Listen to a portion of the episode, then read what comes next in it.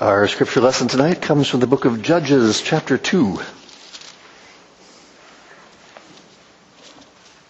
Judges, chapter 2, hear now the word of our God. Now the angel of the Lord went up from Gilgal to Bochim, and he said, I brought you up from Egypt, and brought you into the land that I swore to give to your fathers. I said, I will never break my covenant with you, and you shall make no covenant with the inhabitants of this land. You shall break down their altars. But you have not obeyed my voice. What is this you have done? So now I say, I will not drive them out before you, but they shall become thorns in your sides, and their God shall be a snare to you. As soon as the angel of the Lord spoke these words to all the people of Israel, the people lifted up their voices and wept, and they called the name of that place Bochim, and they sacrificed there to the Lord. When Joshua dismissed the people of Israel went each to his inheritance to take possession of the land. And the people served the Lord all the days of Joshua, and all the days of the elders who outlived Joshua, who had seen all the great work that the Lord had done for Israel. And Joshua, the son of Nun, the servant of the Lord, died at the age of 110 years. And they buried him within the boundaries of his inheritance in Timnath-Heres, in the hill country of Ephraim, north of the mountain of Gaash. And all that generation also were gathered to their fathers. And there arose another generation after them who did not know the Lord or the work that he had done for Israel. And the people of Israel did what was evil in the sight of the Lord, and served the Baals. And they abandoned the Lord, the God of their fathers, who had brought them out of the land of Egypt. They went after other gods from among the gods of the peoples who were around them, and bowed down to them. And they provoked the Lord to anger. They abandoned the Lord, and served the Baals and the Ashtaroth. So the anger of the Lord was kindled against Israel, and he gave them over to plunderers who plundered them, and he sold them into the hand of their surrounding enemies, so that they could no longer withstand their enemies. Whenever they marched out, the hand of the Lord was against them for harm, as the Lord had warned, and as the Lord had sworn to them, and they were in terrible distress. Then the Lord raised up judges who saved them out of the hand of those who plundered them.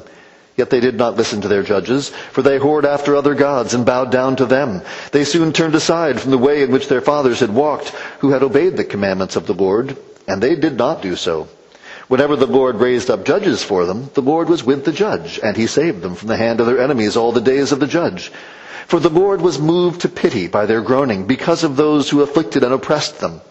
But whenever the judge died, they turned back and were more corrupt than their fathers, going after other gods, serving them and bowing down to them. They did not drop any of their practices or their stubborn ways. So the anger of the Lord was kindled against Israel, and he said, Because this people has transgressed my covenant that I commanded their fathers, and have not obeyed my voice, I will no longer drive out before them any of the nations that Joshua left when he died, in order to test Israel by them, whether they will care to walk in the way of the Lord as their fathers did or not. So the Lord left those nations, not driving them out quickly, and he did not give them into the hand of Joshua. Now these are the nations that the Lord left, to test Israel by them, that is, all in Israel who had not experienced all the wars in Canaan. It was only in order that the generations of the people of Israel might know war, to teach war to those who had not known it before. These are the nations, the five lords of the Philistines, and all the Canaanites and the Sidonians and the Hivites who lived on Mount Lebanon from Mount Baal-Hermon as far as Lebo-Hamath. They were for the testing of Israel, to know whether Israel would obey the commandments of the Lord, which he commanded their fathers by the hand of Moses. So the people of Israel lived among the Canaanites, the Hittites, the Amorites, the Perizzites, the Hivites, and the Jebusites. And their daughters they took to themselves for wives, and their own daughters they gave to their sons, and they served their gods. This is the word of the Lord. I suppose in one sense this may seem like a strange passage for Easter Sunday, but the theme of this passage, that the Lord raised up judges, this word, as it's translated into Greek, is the same word that refers to how our Lord Jesus was raised up from the dead. Now, obviously, in one sense, judges is not speaking of being raised from the dead. These judges are raised up in order to deliver Israel from their foes. Indeed, the problem of our chapter is that these judges keep dying and staying dead. So their being raised up is only a temporary fix. And yet, there is another sense in which it is a sort of resurrection. I mean, the wages of sin is death.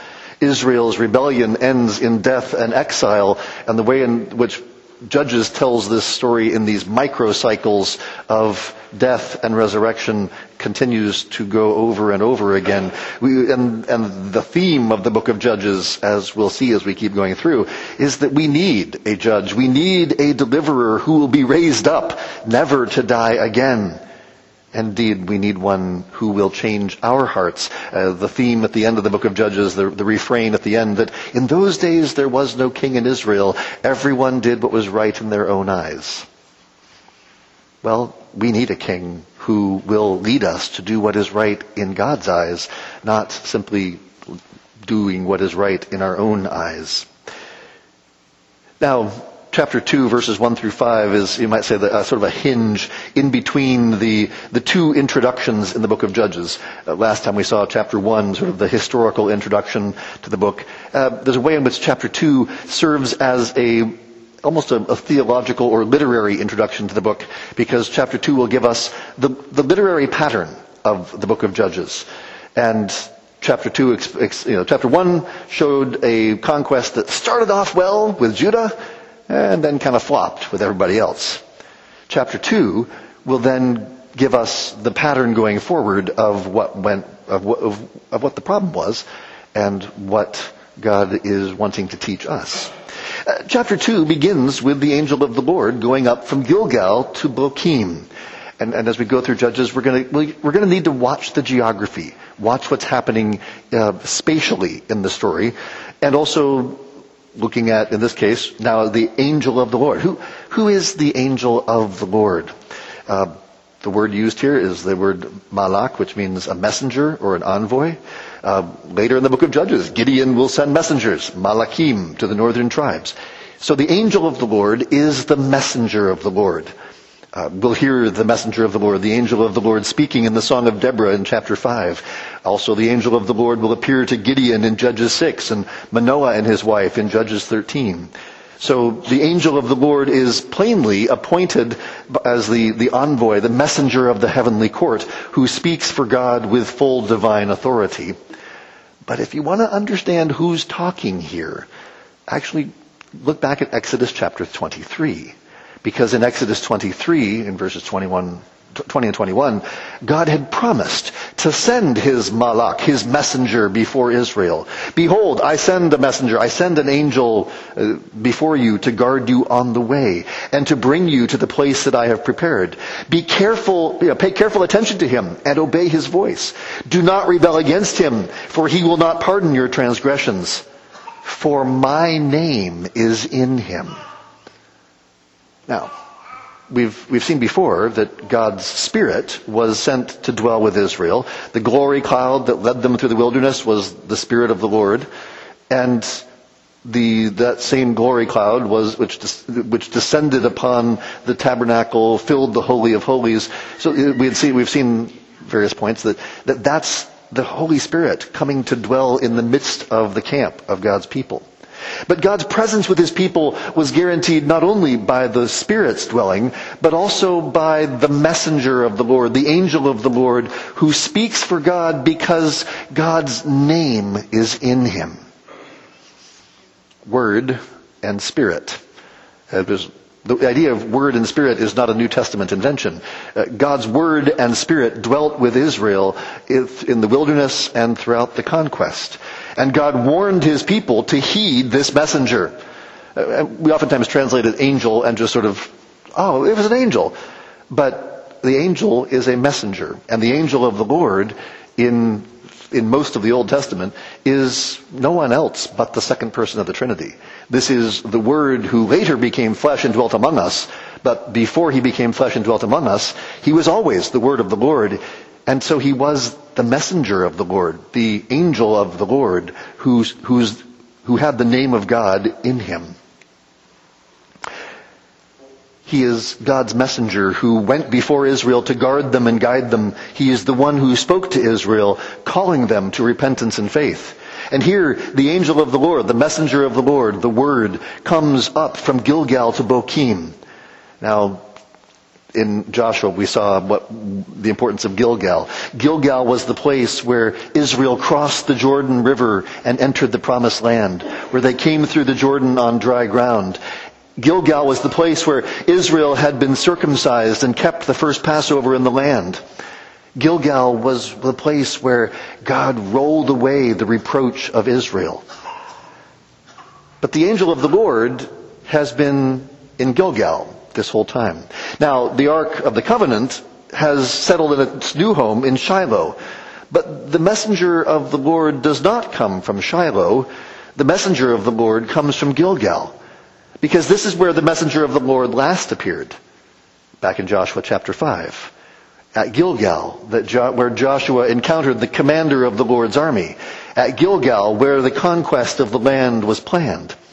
And the messenger of the Lord, the Word, had been watching from Gilgal as Israel has turned away from its divine mission. And now he comes to Bochim. Bochim means weepers. It's not named until verse 5, after the weeping of the people of God. But the place signifies the movement of the angel of the Lord from the place of Israel's glory, Gilgal, where the reproach of Egypt was rolled away, to the place of Israel's humiliation, as Israel now weeps in hearing the word of the Lord. And he declares to Israel the word of the Lord. He said, "I brought you up from Egypt and brought you into the land that I swore to give to your fathers. I said, I will never break my covenant with you, and you shall make no covenant with the inhabitants of this land. You shall break down their altars, but you have not obeyed my voice. What is this that you have done? So now I say, I will not drive them out before you, but they shall become thorns in your sides, and their gods shall be a snare to you." Israel has failed to do what God said. God will not break his covenant. God will be faithful to his covenant. But part of God's covenant was that if Israel refused to obey, if they worshipped other gods, he would bring the curses of Egypt upon his own people. There's a way in which this is the warning that God gives to his people. If you turn away from following me, then my curse will fall upon you. And the angel of the Lord says that God will no longer go before them. And as soon as the angel of the Lord spoke these words to all the people of Israel, the people lifted up their voices and wept. And they called the name of that place Bochim, the place of weeping. And they sacrificed there to the Lord. Now, in one sense, the people do what they should do. They weep at the message, they sacrifice to the Lord. But as we go through the book of Judges, we'll see over and over again that the people's response is usually somewhat less than it should be. Think about what repentance unto life is. Well, they have some sense of their sin. They have some apprehension of the mercy of God in Christ. They are, after all, offering sacrifices. They have some grief over their sin. But there's no indication that they actually turn away from their sin.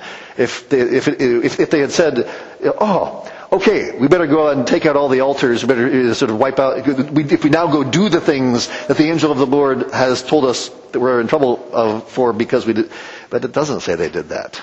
And in fact, everything in our text suggests that they didn't do that.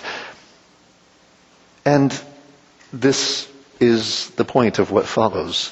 Because in verses 6 to 10, we're reminded of what we had heard at the beginning when Joshua dismissed the people. The people of Israel went each to his inheritance to take possession of the land. And at first, as Joshua told us, all went well. And so Joshua died and was buried at the age of 110 in the hill country of Ephraim. But then arose a generation who did not know the Lord or the work that he had done for Israel. Almost makes you think of, then there arose a Pharaoh who did not know Joseph. There's that Pharaoh in Joseph's day who had believed the promises of God and had blessed the seed of Abraham and so had been blessed.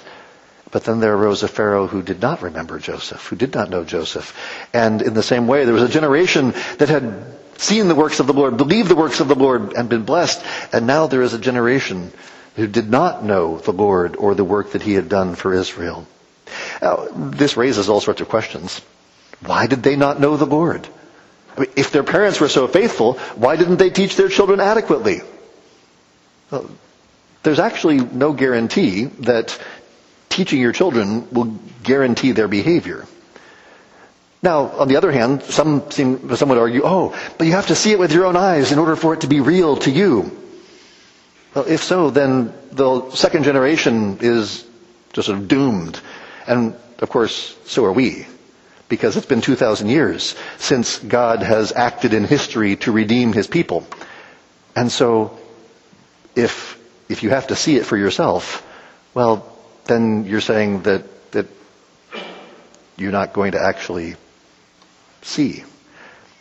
But that's where the book of Judges is not counseling us to despair. In one sense, it presents a tale of woe, but we are not left in this cycle of rebellion and judgment. There is hope for the future. This is why when I teach on Judges, I always say that the book of Judges is all about Christmas. The book of Judges is all about looking for a king from Bethlehem, because that's what we are going to need. We're going to need for God to do something to bring about our salvation. And let's look at the pattern of the judges in order to see why. The pattern laid out in verses 11 to 23, this literary pattern has 5 parts, and I've given you this in the bulletin, the A, B, C, D, F. And as we go through the book of Judges, we'll see there are 6 cycles. There's Othniel, Ehud, Deborah, Gideon, Jephthah, and then Samson. And in each of these cycles, the literary pattern of chapter 2 will be used, but in each cycle, the literary pattern degrades. The earlier cycles, starting with Othniel and Ehud, will use the full literary pattern with each part of the whole. But then as we go through the book, we'll see this literary pattern fall apart, even as Israel falls apart. The author is carefully telling his story in a way that sort of uses this literary pattern to say, see, even as my literary telling of the story falls apart, so also Israel falls apart. So let's look at this pattern and see what because it's a little bit unusual in most of the historical books in the Old Testament that basically the author right up front tells you, here's the whole story. Boom, in this one short compass. So pay attention to the story. The people of Israel did what was evil in the sight of the Lord and served the Baals. This is where everything starts. It starts with rebellion. And they abandoned the Lord, the God of their fathers, who had brought them out of the land of Egypt. They went after other gods from among the gods of the peoples who were around them and bowed down to them. And they provoked the Lord to anger. They abandoned the Lord and served the Baals and the Ashtaroth. At the very heart of rebellion is idolatry, worshiping the gods of the nations instead of worshiping the Lord. It's called the first commandment for a reason. You shall have no other gods before me. Now, you and I probably are not tempted to worship Baal. Baal worship hasn't been around much in these days, although I'm sure somebody's trying to resuscitate. But we are constantly tempted to worship the gods of the people around us. There's all sorts of ways, and actually, when you think about the ways that modern culture oftentimes calls us to sort of turn away from the Lord, to turn to the fun, you do what you want. That's actually very much the way in which the ancient gods functioned. If you follow Baal, if you follow Asherah, then sexual immorality is the way you can worship these gods. It's much the same in our day. And yet there's the warning that God gives here, because it says in verse 14 that the anger of the Lord was kindled against Israel, and he gave them over to plunderers who plundered them. God had warned in Deuteronomy 28 that if Israel rebelled, judgment would fall. And God is faithful to his covenant. He will do what he has promised. And he has promised that if his people rebel against him, then his judgment will come. The wages of sin is death. You may think that following other gods is more fun, but in the end it leads to misery and death. And they were in terrible distress. I mean, this is where we've often seen the way in which our shorter catechism has a nice way of describing how the fall brought all mankind into an estate of sin and misery. Together with sin comes misery, and very often it's the misery isn't because it's not just because you sinned therefore you're miserable. Actually, oftentimes the misery comes first. When you think about the distress, oftentimes it's our misery that prompts us to rebel against God. And so there's a way in which it all cycles together and you see this in the book of Judges very clearly. And then the Lord raised up judges. Now, what is a judge? We think about, in one sense, judges is like the worst word to use in the English language, because as we go through the book, you will never see any of these judges trying a case. You'll never see a legal argument in the whole book about anything. So when it says that they judged Israel, what are they doing? I mean, Moses had said that the elders and the priests are the ones who are supposed to handle legal cases. But when they judge Israel, it would be better probably to translate it deliver. Verse 16, the Lord raised up judges. What did the judges do? The Lord raised up judges who tried legal cases and made wise decisions. No. The Lord raised up judges who saved them out of the hand of those who plundered them. So the judge, we might call this better the book of deliverers, because that's what they are. And actually, in Hebrew, the verb used to judge can have a judicial sense. So that's why it gets translated that way, because it can mean that. But it can also be translated to deliver. So in that sense, governors or deliverers might be a more accurate title for the book, which of course fits the theme of the book. There is no king in Israel. This is the age of the judges, the ad hoc deliverers who saved God's people from the hand of plunderers. And yet, they didn't listen to their judges, for they whored after other gods and bowed down to them. They soon turned aside from the way in which their fathers had walked, who had obeyed the commandments of the Lord, and they did not do so. Whenever the Lord raised up judges, whenever the Lord raised up deliverers for them, the Lord was with the deliverer, and he saved them from the hand of their enemies all the days of the deliverer. For the Lord was moved to pity by their groaning because of those who afflicted and oppressed them. Because the Lord was moved to pity by their groaning. The Lord saw those who were afflicting them and oppressing them, and he had mercy on them because of their groaning. Oh, sure, in one sense, they deserve their misery. The wages of sin is death. But God has pity on those who are afflicted. He does not treat us as we deserve. He sees our misery and our distress, and he hears our pleas for mercy. Now, the problem in judges is they relapse.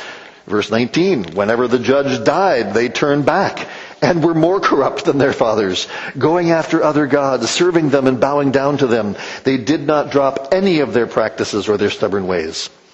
When the judge dies, the people return to their sins. We don't seem to learn from our fathers. We are just as quick, if not quicker, to learn the bad habits and folly of our fathers rather than the wisdom and good habits. I think oftentimes parents just sort of say, if only my kids would take my good habits and my wisdom and learn from that and not imitate my bad habits and my folly. But if those of you who have kids will know this well, those of you who are looking forward to kids, be prepared. Because your kids will get all of it. And that's where I once was sympathetic to the if only the next generation would sort of be raised up to do better than their father. Well, the thing is, my observation over history is that the next generation will do better than us in some things and worse than us in others. Because oftentimes they'll see our weaknesses and say, we want to work on that. And then they may not entirely see what the strengths were, and that's why history is the way it is. We tend to be like our fathers, and yet not like them. In some ways we are, in some ways we aren't.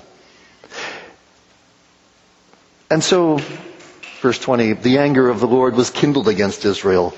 And he said, because this people have transgressed my covenant that I commanded their fathers and have not obeyed my voice, I will no longer drive out before them any of the nations that Joshua left when he died, in order to test Israel by them, whether they will take care to walk in the way of the Lord as their fathers did or not. So the Lord left those nations, not driving them out quickly, and he did not give them into the hand of Joshua. This summarizes the word of the angel of the Lord we heard earlier, that the angel of the Lord comes and says, and if you think back to the book of Joshua, as we saw, when you read Joshua carefully, Joshua tells exactly the same story. Sometimes people say, oh, in Joshua you see the generation that obeyed God and did what they were supposed to and everything went well for them, and then the next generation didn't. Well, but read Joshua more carefully. Remember what Joshua says to those 7 tribes who, it's like, when are you going to go and take possession of the land? And it doesn't say that they then were like, oh, right, we should do that now. It says that they sort of divvied up the land, but then they kind of didn't quite actually do it. Which is exactly what we hear in Judges. It's both Joshua and Judges are telling the same story. It's just the reason why we sometimes get mixed up on this is because Joshua has a more optimistic feel. And Judges definitely does not have a very optimistic feel. So, because Judges is seeing the long-term trajectory of this pattern that's breaking down as Israel is breaking down, because Israel has no king. We have these ad hoc judges who God raises up one, raises up another, but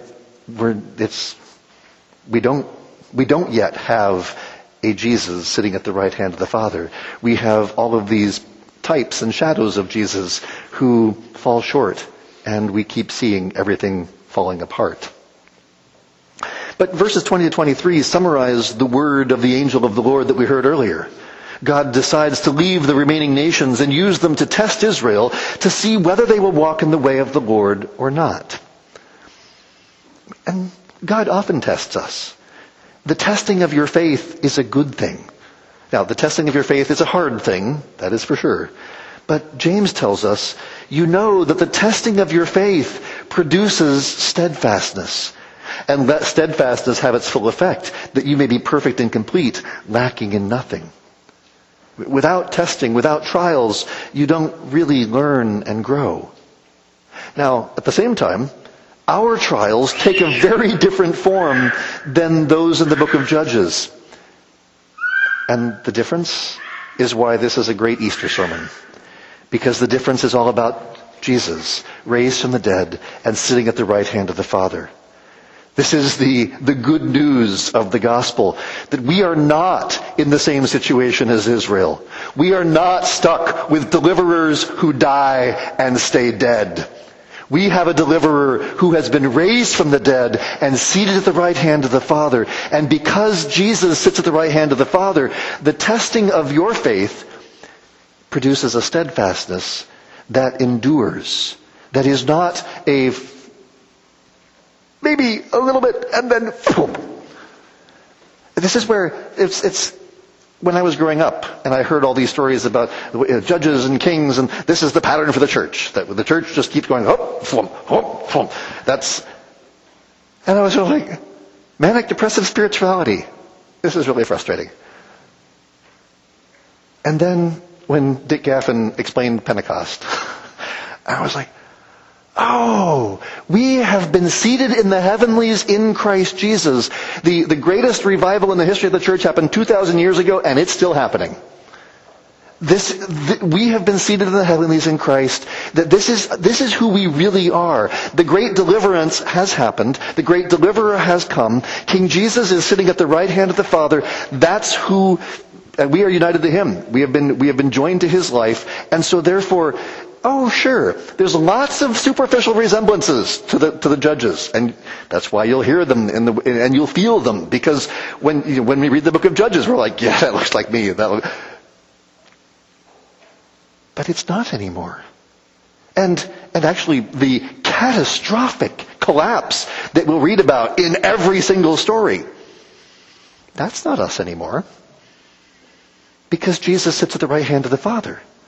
And therefore, actually, I mean, sure. I mean, I study and teach church history, and I can't find a golden age anywhere in all of church history. It's not about golden ages. But this strange thing is that you look at the era of the Judges. You try to find where's the kingdom of God at the time of the Judges. Where's the gospel going forth at the time of the Judges? And you're like, nope, nothing.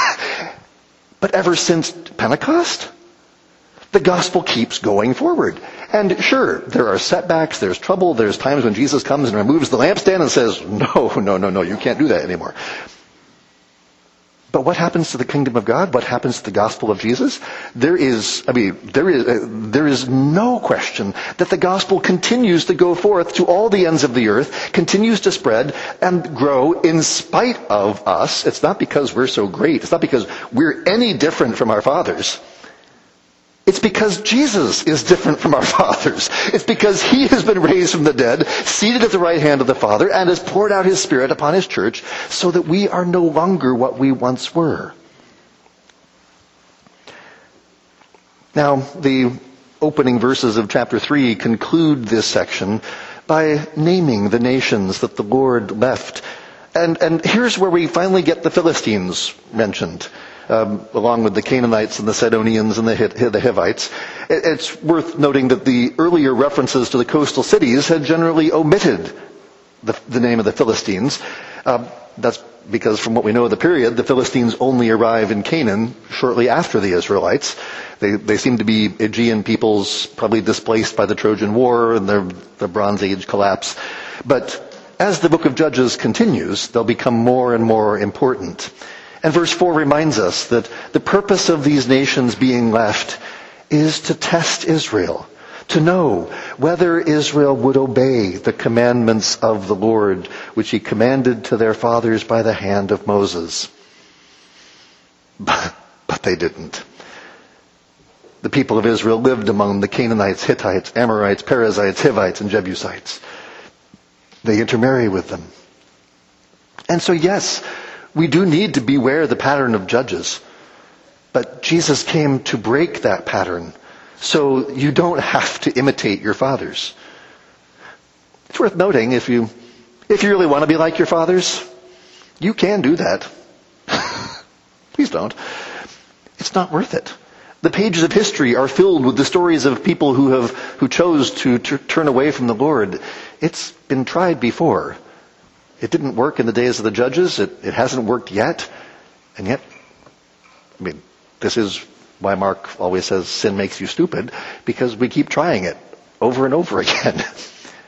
But that's where, when you find yourself, oh, right, I'm going back in the way that my fathers walked. I'm going back. No, I need to turn back to the Lord. That's why I like to quote the Shorter Catechism on repentance, because repentance unto life is a saving grace, whereby a sinner, out of a true sense of his sin and apprehension of the mercy of God in Christ, does, with grief and hatred of his sin, turn from it unto God with full purpose of and endeavor after new obedience. That when we see Jesus sitting at the right hand of the Father, when we see the gospel, when we grasp what God has done in Jesus, then we turn away from the path we once walked on and we turn to Jesus. So please do that. And let's pray. Oh Lord our God, have mercy on us. Help us, because we need your grace and mercy. And we thank you that you did not leave us in our sin and misery. You did not leave us with this unending cycle of ad hoc judges just to deliver us and find ourselves plunged back into misery again. Oh Lord, thank you. Thank you for sending your only Son. Thank you for sending the messenger of the Lord, the Word, who became flesh and dwelt among us, who did not simply sit on high and proclaim wrath and thunder, but who joined himself to our humanity in order that he might take upon himself the wrath and the thunder, that he might bear our sin, that he might share in our infirmities, that he might triumph over sin and death and the devil, that he might lead us to do that which is right in your sight, that he might be the King of kings who sits at your right hand forever, enthroned as one who shares in our flesh, who shares our humanity, but who also, as your own only begotten Son from all eternity, reigns with you and the Holy Spirit, ever one God, world without end. And for this we marvel and praise you and thank you. And we ask that you would have mercy upon us, that throughout the coming week you would help us by your Holy Spirit and fill us with your Spirit, that we might remember your promises, that we might remember your great faithfulness and your love, and that we would trust that you know what you're doing.